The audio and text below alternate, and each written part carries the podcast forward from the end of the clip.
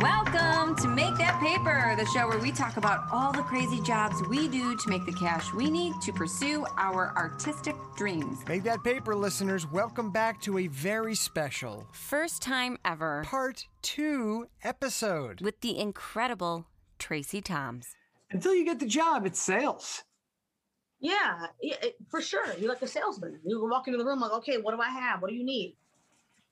Yeah. To the point now when I walk into auditions, I'm kind of like, hey guys, because usually, because I've been in this business now for 20 years, I know most of the casting directors, and I kind of go in and go, hey, okay, what do we need for this? Mm-hmm. And together, we can figure out whether I'm even right for it. Before you even do a take. Yeah, but but I, I'll do the take. But then I, if I figure out like, what do you need, what are we looking for? Okay, great, great, great, great, and we do it. I'm like, was that it? Is there something? All right, let's try something else. I can leave an audition with a better understanding of whether or not I'm right for. Because I've been cast for something I wasn't right for, and it's terrible. Yeah. I don't want that ever. I don't want to be cast in something I'm not right for. Because every day is a struggle to try to twist my thing, twist myself, or contort myself to try to be something that I'm not right for. And then ultimately it ends up on film forever. It ends up on film forever. I I I got a role um, in a TV show. I won't say what it is, and I felt very good about it. And every day there were rewrites that Mm. kept changing the character from what I auditioned for. And it ultimately changed it into something that I would never have auditioned for. Right. Um, so I kept trying to hold on to what got me the role and try to implement these new things. It was terrible. It was ter- I felt like I was in a vice Yeah. you know, the whole time. And then I finished. They ended up re-recording it with another actress. Oh God. So, which I'm happy about. I was going to say, that's almost out a there. thank God. It's not out Hmm. there in the world me doing this terrible performance. It was terrible. Yeah. I I could feel I was terrible doing it. I was like, this is horrible. Because it went from like being this kind of like boho chic, like kind of easygoing chick to this like super ratchet, whatever girl, which is fine, but that's not what I signed up for. Right. It's polar opposite. The complete opposite. And it was terrible. But luckily that director, she now directs on Truth Be Told, the show that I'm doing now. And she's like, I'm so happy we're able to erase that fucking awful experience that we had together because she was angry about it. She was like, Why are you changing it? It was great, but I think what was happening is the uh showrunners and stuff were trying to turn me into a villain. Sorry, Mhm. the lead actress was trying to turn me into a villain. I think I was too likable. Mm-hmm. Yeah. Like the, the, the super like easygoing boho chick who understood things was too likable. So they were turning me into this villain that I mean I like playing villains, they're interesting. Like Yeah. you know. Um they're usually the most fun.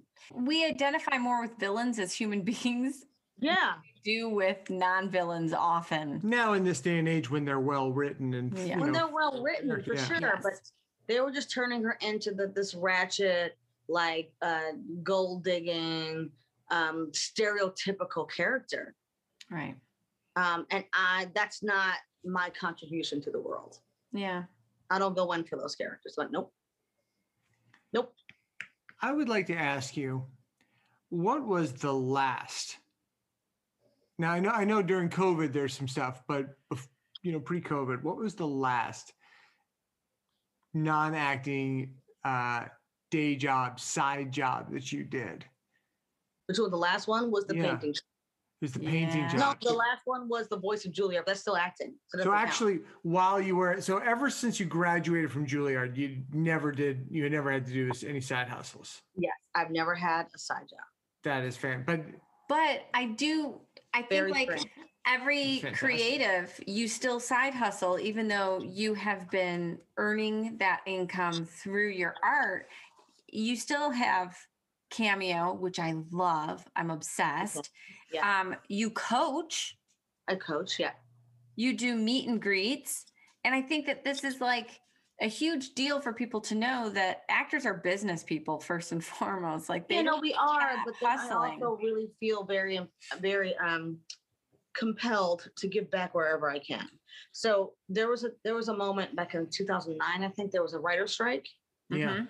remember that and there was no work Yeah. so i went back home to baltimore i hung out with my parents and my brother and i always go back and like uh, visit my high school baltimore school of the arts and i was in a class they were doing their um, they were doing their monologues for college auditions.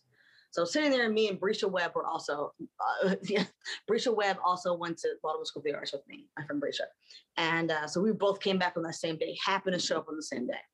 And we're sitting in the classroom and, um, and these kids are doing their monologues and the two of us were like, uh, wait, um, think about this. Uh, oh wait, uh, we look at each other from across the room like, oh, you see, you see the thing? Yeah, right. Okay, listen, you know. So, so we got like really into like these, you know, these these auditions, and then the head of the program, one of my mentors, Donald Hicken, came to me afterwards. He was like, "So you're home for a while because there's no work in LA, so we're giving you a class."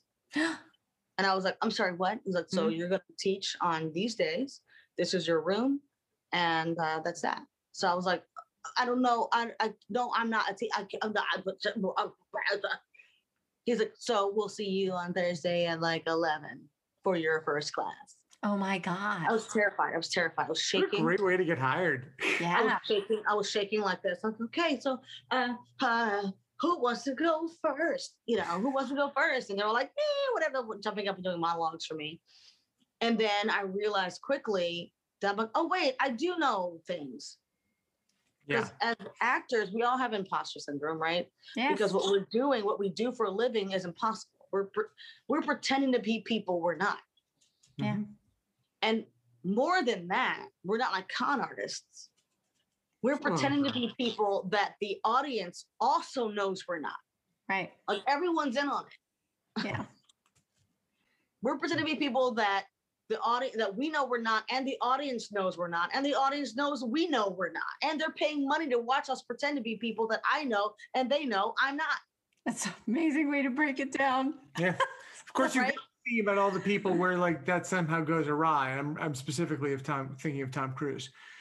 Well, yeah, there are actors that do do that, and then there are actors that are just themselves and show up, and people Yeah. pay to go watch them jump They- but yeah, but they pay to watch them uh, play somebody in a situation that they know is an imagined circumstance Yes. Yes. that's been made up and written. The lines are not theirs. The Right. outfits or somebody put an outfit on them. Somebody did their makeup. The explosions aren't real. Like everybody, we all know it, which is which is why what we do is so magical to me Mm-hmm. because everyone's in on it. Yeah.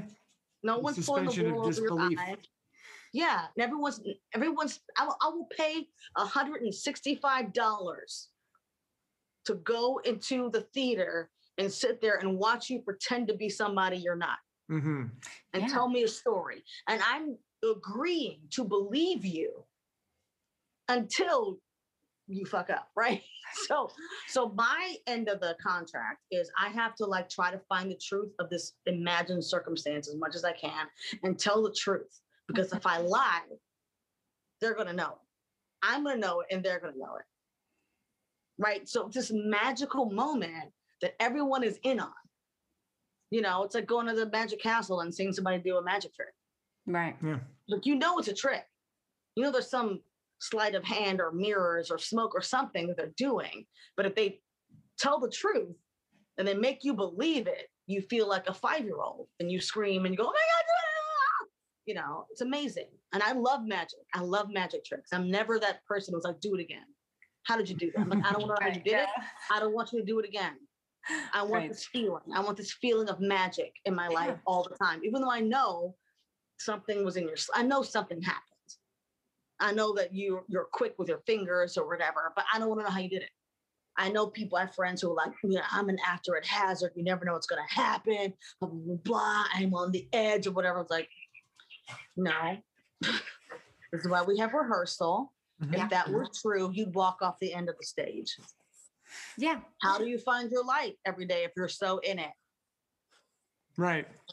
Yeah. You know, you rehearse, you know where to stand, you know what to do on your lines or whatever, and you find the improvisation and the magic within those parameters. But don't tell me that like you forgot you're you, and you were so in it that you forgot you're on stage. Well, how did you do that? Right. You'd have walked off the stage. Why would you go? Where? Why didn't you say, like, "What are all these people doing here?"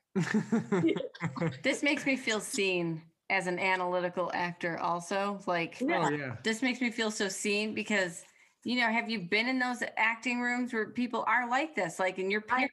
them and you're like, Yeah. and Oh they my God, I was feel so inferior. I've always yeah, felt- make you feel inferior. Exactly. They make you feel like you're not as good as they are Yeah. well the thing is because you don't believe as much as they do. I have always felt like I was pretending to be an actor because I feel like a technician. Yes. But the irony, irony of that is I'm only, that means I'm pretending to be someone who pretends. Mm-hmm. Which is why I love Mhm. Writing and being a writer because I just feel like nobody can tell me what I'm writing is is like not prepared enough or like not I mean like there's just something about being able to write those lines for the actors and know watching the actors perform go that guy's not good like he's he doesn't know where his light is or he doesn't believe Right. He didn't rehearse enough Mhm. he does not know who this character Yeah, is if you if you have a bad day, you just don't print that day. Yeah, for sure. And you can go back and like do a revision later. Mhm. you know but but yeah but i but i found through working with these kids but also i found working with these kids that time that when things were true my hair stood up on my arm which was Yeah. something i never understood before like as a young person i was always like i don't understand this whole chills i got chills oh my god i got goosebumps oh my god i'm like did you, did you really did you really though and then it would happen in that room it's like oh my god that's a real thing so That's when it was true, when, uh, when a moment of truth happened, everybody felt it. I was like, did you feel that? That was that, yeah that thing. And it's electric and it's something that's about human connection that you can't teach it really. You can't teach how to do that. You can just teach people kind of how to allow space for moments like that to happen. They're not going to happen all the time, yeah you know, and they shouldn't. That would be weird, yeah you know? But let's talk about coaching and teaching for a second because I think that I've brought this up before with people. Um, what I think happens at some point, like you'd already had rent under your belt, you'd had success for 10 years, you you had um, aged, grown into a maturity. And I think that um, I don't think you can teach art when you're young. Like there are some people that go, you know, teach theater right after MFA when they did their MFA young. Yeah. And I don't know if that's always wise, not because you don't have the skills, but you don't have the patience for it. There's still a yearning for your own art to be created and out into the world. And so, but I think as artists, we all come back at some point, regardless of where we are financially successful or not. You know, we've been working in this industry for so long that we want to share and give back. Um, and I think that that is a, a like a common thread I'm noticing for everyone we've talked to. That's interesting. And a lot of people don't have the space to do it because we didn't have a pandemic to make you sit your ass down in the house Mm. and figure out how you can get back, you know? Yeah. Um, but I was already coaching before the pandemic, you know, people would come and I would coach them and I, uh, and people were like, oh my God, you teach acting. I'm like, I don't teach acting. I coach actors, which is different. it is They're different. teaching like, okay, let's talk about the magic if. Let's talk about your objectives and your tactics and your obstacles, which is fine. That's uh, right now. That's not my calling. Yeah. My calling is let's get the, you this audition down well, or let's work on a scene you've always wanted to work on. Because I'm still also doing like um, I do readings and stuff all the time. I do readings for a couple of organizations. Um, Theater of War is one of them. Um, and basically, they talk, uh, Theater of War takes ancient texts, like Greek texts. Um, like we do Antigone. The, uh, there may be some Shakespeare, but usually it's Greek. Wow. Um, That's Uh, cool. they've done they've done like Lear and stuff like that. And they do like shortened versions of these plays, then open the discussion up to the audience to talk about how they resonate still in our political frame and racial frame or whatever. And it's really interesting. It came out. It came after Ferguson, Wow. after Mike Brown and Ferguson. Um, so we do like Antigone readings of Antig- Antigone, and the idea of Antigone, of course, is that you know Antigone's two brothers um, killed themselves in a war. One of them left, and one of them stayed, and they fought each other and died. So the one who was still uh, at the in Thebes gets a burial. The other one who fought him gets left out in the desert, and you know, and Antigone's like, "That's not right. Both of our brothers should be buried." And her younger sister is like, no, they'll kill us too. Our father's already died. Our mother's already died. They're, we're all that's left, you know. And, and the and if if we do this, if we bury our brother, they'll kill us. And she's like, okay. And Antigone's like, okay. So it's all about like, what are your morals and who do you, who is your God and who do you answer to? And and um and and it's it's a direct callback to Mike Brown being in the street for hours and hours and hours. Everyone looked on and nobody could touch him, nobody could Mhm. go to him, you know. And there's that that heartbreaking moment where like his uncle got under the um the the police tape Yeah. and tried to cover him. He's like, "This is my is my nephew. You can't leave him out here like this." And they're like dragged him away, and it was and that was the start of the hands up, don't shoot moment. Um, and it's so relevant. All these plays are so relevant right now, and it starts these really beautiful conversations about um, police brutality and authority and government and politics and race. So we do those. I also do um, play readings with another organization started by Adam Driver called Arts in the Armed Forces, where we go and do like epic monologues and plays for members in the armed forces. We went to Germany, went to all the the base is there. We travel all over the country um, Wow. because Adam Driver was a Marine before he went to Juilliard. And it's about like really connecting people who are are trained killers back to their humanity. You know, and we go into these bases, like, oh my God, you like, you know, and I'm I'm there. People may have been like, oh my God, I saw Ren or I watched Cold Case, but like the big, big stars come in. Like I was there with like Raven-Symoné, who was there, like, oh my God, you're Raven-Symoné. You know, she's doing monologues for soldiers in Germany, you know. And it's so important to always connect to our humanity and reach out and remember that we are human beings with love and compassion. I really didn't know that there was like I, I mean I know like USA USO shows. I- You know I know Bob Hope. Yeah, that's entertainment. That's, That's different. That's like- entertainment. I don't. that's like doing songs. Yeah, I didn't. I didn't know that there was that kind of uh, intentional artistic exposure Mhm. to for the troops. Yeah, and that's Adam Driver. That's Wow. awesome. Who knew? Um, he, mind you, Adam Driver was doing this when he was still at Juilliard. This was before he was Kylo Ren. This before he was on Girls. Before he was a big, big star. yeah. The first time I went and did it, he was still like a like a fourth year at Juilliard. Wow.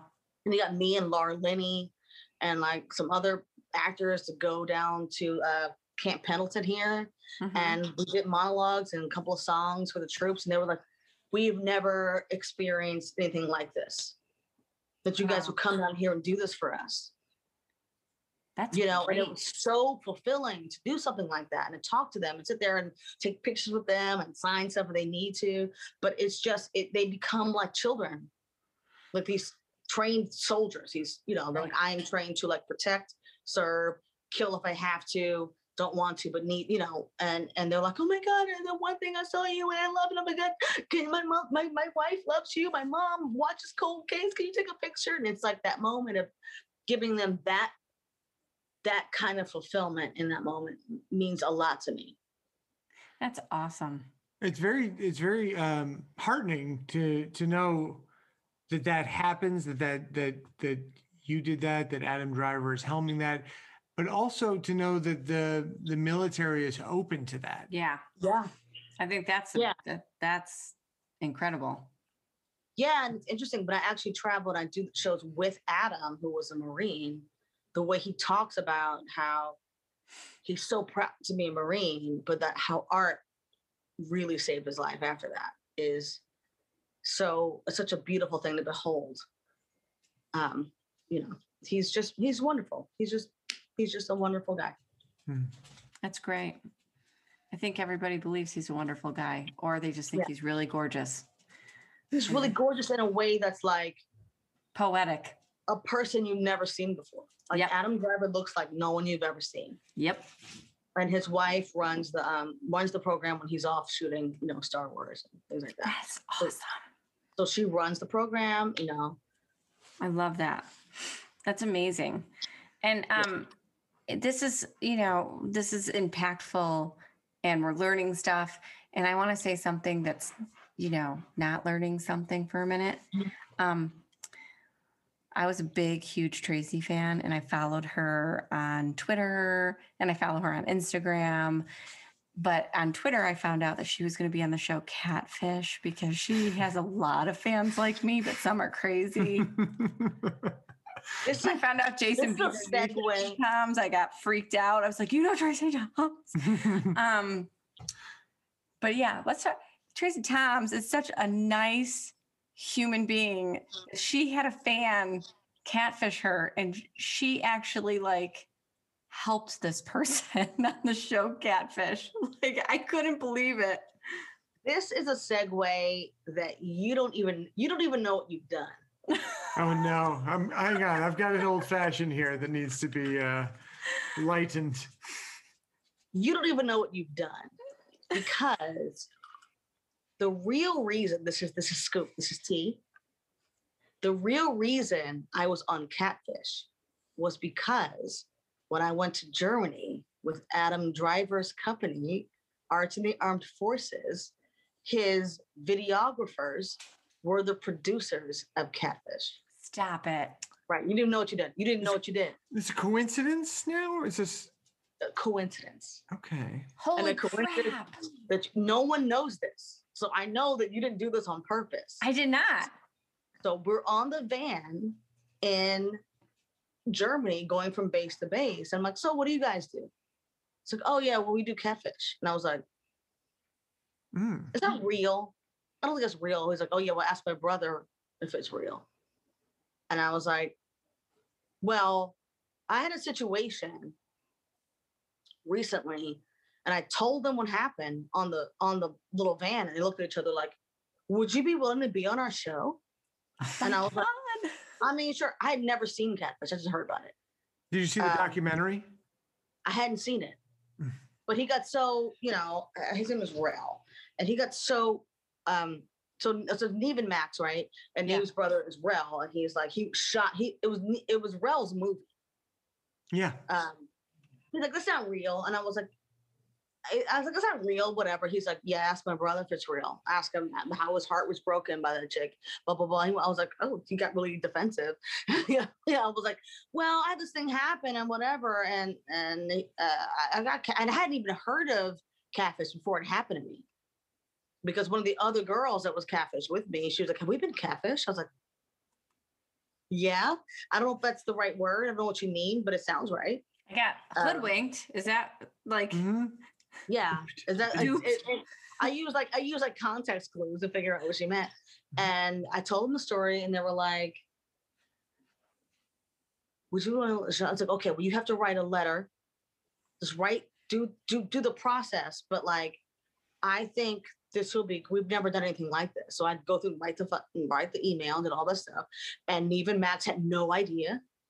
You know, it was all new to them. I had to go through the whole process like I was just the person doing it. To make But- They just real. made sure your email got read. because as the yeah because as the show goes and it's been a long time i mean i watched it because of you but then i got addicted to that season but, but yeah they they they reveal the email like it's not rehearsed or anything they reveal it no, oh no, it's not rehearsed. It, Yeah. That's that show was real. That show was very, very real to the point where Nev did not know I had met his brother oh my god Mm. until weeks into it, and he was like, "Wait, what?" You know, he had no idea. The show You was and I had to write- him. and I had to, yeah, and I had to write. I had to go through the process if I wanted to. So just, just write a letter and I, I'm pretty, you know, whatever. I'm like, I'm pretty sure he's like nudge, nudge, nudge me to do the show. But the, the show was real. the show Yeah. was real. But I had met his brother before that, and I would never have been on Catfish if I didn't do Arts in the Armed Forces. That's so crazy. crazy. Isn't that crazy? That was a good segue then. I had no idea. You had no I idea Had no idea. How perfect that segue was. oh my Jamie god. worked in the news. She's but I didn't know. You had no idea. How would you know that? How would you know? I I've never talked. I've never talked about this publicly ever. There's no This way you would know. blowing my mind right now. You you all have to go watch this episode. I just thought that you were so hospitable and so like Well, yeah, it was weird caring to this person. it was so confusing to me that these things would happen because like I've been fans of people. Yeah. You know, I've been I've been really, really a big fan of people, but like what's happened with social media is that celebrities or public figures or you can reach out and touch them Yeah. in a way they never could. Before, you know, when we were coming up, it was like, I'm gonna write a fan letter and put it in the mail and hope for the best. And you And see that was those it. videos of like buckets of letters being dumped out on a table. Right. Yeah. I hope yours is in Um, there. Now they just tweet you. Yeah. You know, they just DM you. Oh, I, I do that for people to come on the show. I'm like, hey, big Yeah. fan, have a podcast. Yeah, but you could never reach people. The most you could do is stand at the stage door or whatever, or stand Right, I was outside gonna say. or something, and hope they walk by. With a poster board, I'm your biggest fan. Yeah, and hope you get noticed in the audience, whatever. But with social media, you can reach your eh, the person you're a fan of, but with that becomes you can manipulate them if you want to. Who has the biggest sob story? Who can get in there or whatever? And those of us who are like me, who really interact with fans on a personal level, um, can easily be manipulated. And I've talked to uh, so many people who are public figures, like, oh yeah, I had one chick tell me that she had cancer. Her mother brought me. Her, her mother made me meet this kid who had cancer before she died. And then three years later, that kid was in the front row of my show Oh my gosh. you know it's all attention it's like people are addicted to attention Yeah. Mhm. and that's that's a tale as old as time right everybody's Yeah. addicted to attention but um the way that people have access to like ple- you know and it was weird because i would see uh, tweets back it it doesn't happen so much anymore because like 911 is not like a hot it's a hot show but it's not hot because of me um but when like rent was more prevalent or other projects. We're like, please, Tracie, oh my God, please notice me. Please notice me. It was all the please notice me. Back in the MySpace times, because MySpace was right after Rent and Death and stuff like that. People were like, notice me. Oh my God, please notice me, notice me, notice oh me. Gosh.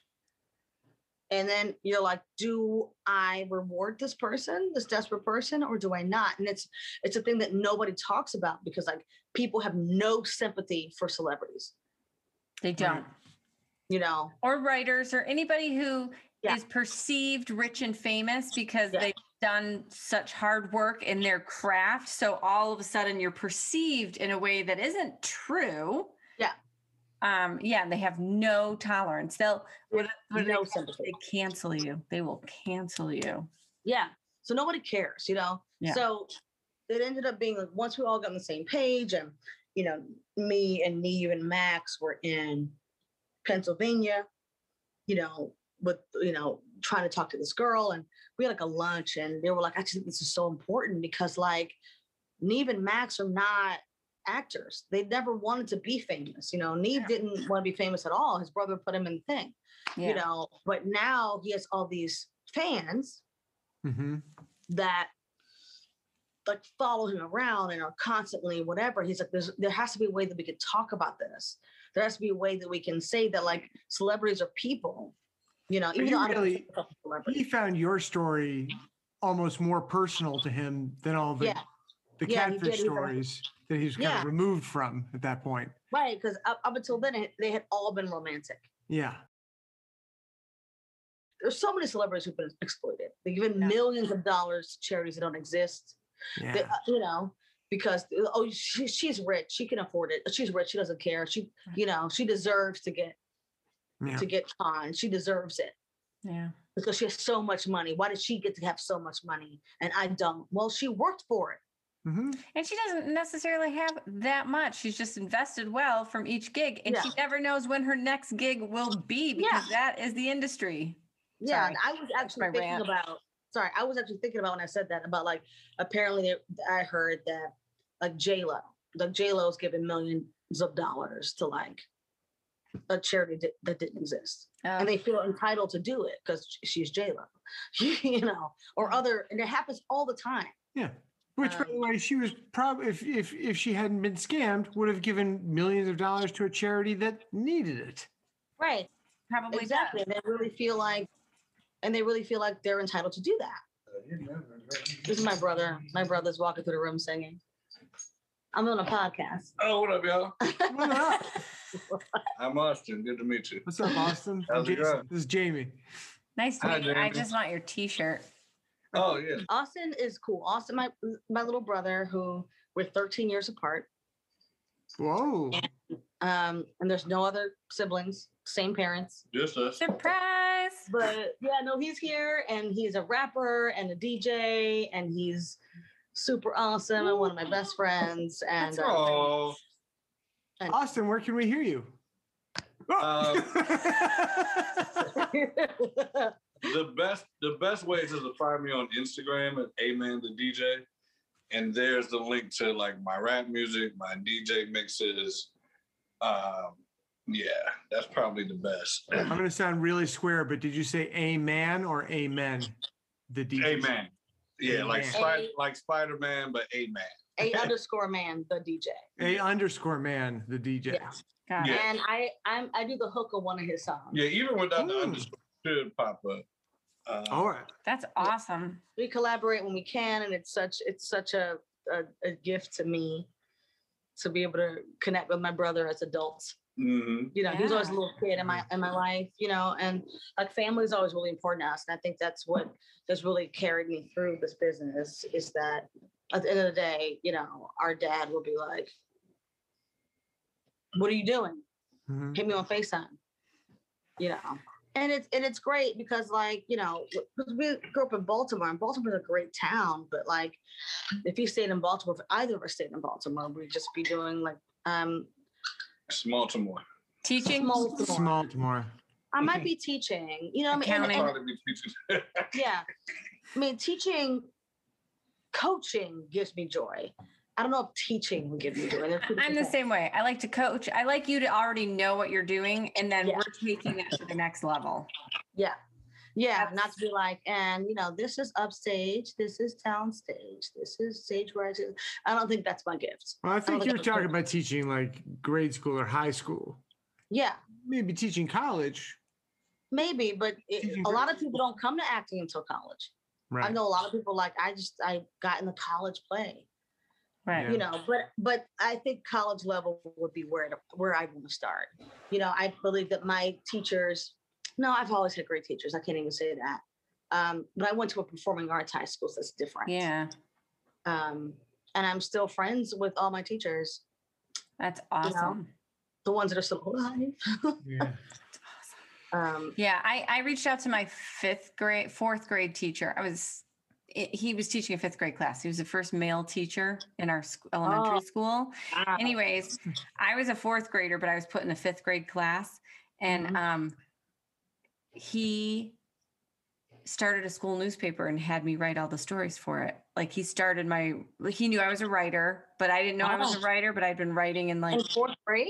yeah, and I had run like this. I had run. I. I'd written a play and it won an award and I didn't know what I was doing. I was just doing stuff, but a teacher submitted it because I guess she liked it. Anyway, so he started the school newspaper and he, anyways, he got me into writing. So when I decided I was going to go for my MFA in writing, I looked him up because I was like, it's always stuck with me. He's the one that told me I was a writer and like Right, right. he set me on that path. Anyways, I'm friends with him now. And it was That's so nice he remembered me and he was like of course i remember you and of course you know and, and it was just it was like this thing it's like this thing when somebody touches you in a way that like Yeah. inspires you to live your life you a feel like it way may not be reciprocal, but it was. yeah You, you touched them as well, Jamie. it's crazy i'm so glad we're touched them too. friends now and he's probably like retiring but anyways Yeah, I get it. I get it. Like, you know, you don't get a, you're lucky that you have, you liked all your teachers and, and, you know, you went to performing arts high school, but I didn't like all my teachers, Oh, but I okay. something from all of them. Better, better. Yeah. Because some teachers don't get you and they don't inspire you that way. They, in fact, it's like the You opposite. don't, but then you learn. But there's always something to learn from. There's always, And those teachers are there for somebody. 'cause and not even if it's learning Yeah, about for yourself. sure. I had a teacher that made us do all these exercises where we had to act a color. Uh, Acting a color act does purple. not work for me. Yeah. that means right. something for somebody. But for some people, that really works. Mhm. So I always say that, you know, going to training programs, it's like you get all these tools, Yeah. but you get all these tools. And then at the end of it, you're like, okay, I have all these tools. This doesn't work. I never use this one. This Mhm. doesn't work. I never use this one. And you throw those tools out. You keep the ones that work for you. Some you some you use a lot. Some you use every now and then. But um, the thing to, to remember about training is like training is there for when instinct fails you. You always want to trust your instinct. And when your instinct fails you, is when you say, Oh, I'm stuck. What tools do I have? Then you go to the toolbox and figure out what it is. But generally speaking, you're going to go from your instinct. You know? Why is she so smart? And She says she doesn't want to teach you I think nothing but teaching this entire podcast. honestly feel this is the carpentry background. I'm hearing tools. I'm hearing tools, colors, the painting. The She's talking painting. colors. Mhm. This is some Miyagi Do Oh shit. my god! You didn't know what you were learning, but your entire like everything you learned at Juilliard, you learned in the summers while you were fixing the building. Well, fixing the building. This is where true humanity lives. You were the salt of the earth. Off the earth. I learned how to build some some you know Puttying. puttying, painting, mm-hmm. constructing. I Using built- whatever materials were available to you. Yeah. This is I how built a bookcase. I built I built a bookcase with the, the other people who were carpentering with me, and that bookcase went into my apartment in New York. And my roommate who lived with me then, we all you know we all parted ways. Now he has his own house in New York. He still has that bookcase. Yes. It has stood the test of time. It's been it's like 25 years. That thing is still standing and holding things up. The That is building will fall down and the bookcase will stand. The bookcase will stand. It'll be there. He's going to sell it for a lot of money. Tracie Thoms built this I built this. bookcase. I should sign it. You Carve my sign it, name. Yeah. Mm-hmm. Nobody Somewhere discreet. Who? Tracy Times. who? But I will say that because I'm so lucky, I haven't had a lot of survival jobs. Like my first job was at Jerry's Sub Shop in Owings Mills Mall in Baltimore, and I learned how to like. But I was the host. uh, I was the, the cashier girl. But I learned how to make a mean, a mean, uh, you know, cheesesteak sub. And I was recently challenged. So you don't how to make a cheesesteak sub. Yes, I do. And I made it, blew everybody away. Then I worked at Le Chateau at the mall selling clothes. Yes. And then I worked at Kid Space, but that Kid Space, we threw theme parties for kids. Which is awesome. And now I throw theme parties for adults at my house. So, I mean, so theme parties are a thing. That's, that, that will be my side job. If all of a sudden all the acting dried up, if there was another strike, God forbid. I'm like, okay, who? wa- And I've thrown parties for people. I threw Austin had a for his 30th. We threw Austin a carnival party. Yeah, it was good. Ooh. I so like, like that. games, games, and like everybody came as like a, a like a like a circus Yeah, performer. like Barker. Yeah, I'm just going to Barnabas tell you, most embar- one of the most embarrassing moments of my life was my bar mitzvah. And my parents got up on stage or not stage, but they're like with the, the cake cutting thing. And they're like, uh, Jason, you were, we were in, when you, your mother was pregnant, we were in Rio and she was very pregnant and we got on the plane and she went into labor on the plane on the way home to New York. But we always joked that you were almost born in Rio and we were going to name you Johnny Brasileiro. So Jason hears, you know, and and then the doors open and these, you know, like these carnival dancers come in, the the women with the headdresses and the skimpiness and Oh and the- my! and in the middle of New York City. In the oh, middle of New at, York at the Regency Hotel in the ballroom Wow. across the way from where Feinstein, across the hallway from Feinstein's Grill. Yeah. That's great for an adult. Sounds fun. Yeah, my parents thought it was hilarious. I love it. My dad thought it was hilarious. I was, was gonna say your mom thought I that think- was hilarious. I think my mom was shocked as shit. Yeah. And I'm 13 going, dude, there's like six girls here. and they're naked. Yeah. how, how would your friends think? Did they like it or oh, it was weird? Oh, the guy friends thought it was hilarious. The girl, I remember being cornered by like all six girls who came to the party afterwards, going like, "Jason, did you like that? Did, did, is that funny for you?" Like, they, they cornered you. You know, it felt, I felt cornered. It was a, it was a I- I big would- night in a young Jewish boy's heart.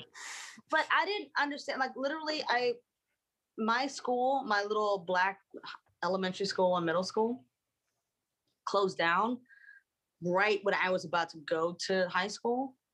So not, not to high school, to middle school, right? So my school closed down. So we all got bused to the nearest school. And Hmm. uh, many people don't know this, but Baltimore has a huge Jewish community. Huge. So the next the next school over was Jewish as fuck yeah. Yeah. right? So all these black kids were getting bused to this these Jewish schools, and we're like, wait, I'm sorry, what? You go to school after school? It's To a do what? crazy culture shock. You go to school after school? They're like, yeah, we go to a Hebrew, Hebrew school. School. For what? And they're like, to learn Hebrew. For what? For our bar mitzvah. What's that? Like we had no idea what any of these things were. So it was crazy because at Jewish holidays, it was only the black kids at school. Uh-huh. Yeah. you know what I mean? The three of us or four of us were in each class. And then the bar mitzvah year happened in middle school, and it became about who gets invited to whose bar mitzvah um, or bat mitzvah or whatever. And what was happening was, and this is this is I understand this completely because this was all a culture shock for everybody Yeah. what was happening is us black students, as black kids, we were getting invited to the bar slash bat mitzvah parties, but not the ceremony, Mm. Which do that. right? Which was just the party. so we were there like the parties, but at the ceremony. And one of my friends, Jamie Zarevitz, she invited me to the ceremony. And I was still kind of honored and confused. But Uh-huh. you know, so I got there. I was wait, I have to sit, and I was by myself. You know, so I was sitting on the girl. And I was, oh, there's a girl side, the guy side. Okay, whatever. Oh, And this she's was like Orthodox. Yeah. So I was on the side with all the women. oh God. I feel like there were other girls in my class with me because I wasn't I've been to a al- wedding alone. like this with him. Yeah. So all the women were on one side, all the dudes on the side. I'm like, what's happening now? I was so confused, but like, I will never forget it because I also felt like honored that she invited me because none of the other kids had invited me to their actual ceremony. Yeah. They'd only invite, you know, and I, we're friends on Facebook uh, way later. And I wrote her a letter, a, a message once, and I was like, you know what? You're the only friend I had who invited me to your ceremony. And that meant a lot to me. I didn't know what the fuck was happening. it's very There was a lot of there was otherworldly. a lot of like throaty things happening in your in Uh-huh. your voice. Like a lot of that Baruch sound. atah Adonai. Yeah, a lot of that sound happened, but I never we don't have that sound in our culture, you know. but there was a lot of like sounding like you're phlegmy, but I was We've so got the patent on. yeah, a lot of that. But I was so I remember the room, I remember everything about it. I remember I felt like I was just in on something that most people look like me are not in on. And I was so grateful, you know. So I'll just say, yeah, hey, kids, Jewish kids, invite your black friends to the bar mitzvah. Yeah. to You the know? ceremony. It's Well, just, it's just uh, because we all grow when we learn things that we would never know otherwise. Yeah. Right. Can we just say mm-hmm. thank you? Thank you for making Thank the time you. again for us. I love this. This was so much fun. It was Yeah, so much fun. We love you. Thank you love you. so Thank you. much. She showed on Monday. Join us next week when we talk to TV writer and actor Carl Tart. We fought on Thursday, made up on Friday, but now I'm losing ground. You call me lazy, you think I'm crazy, so why'd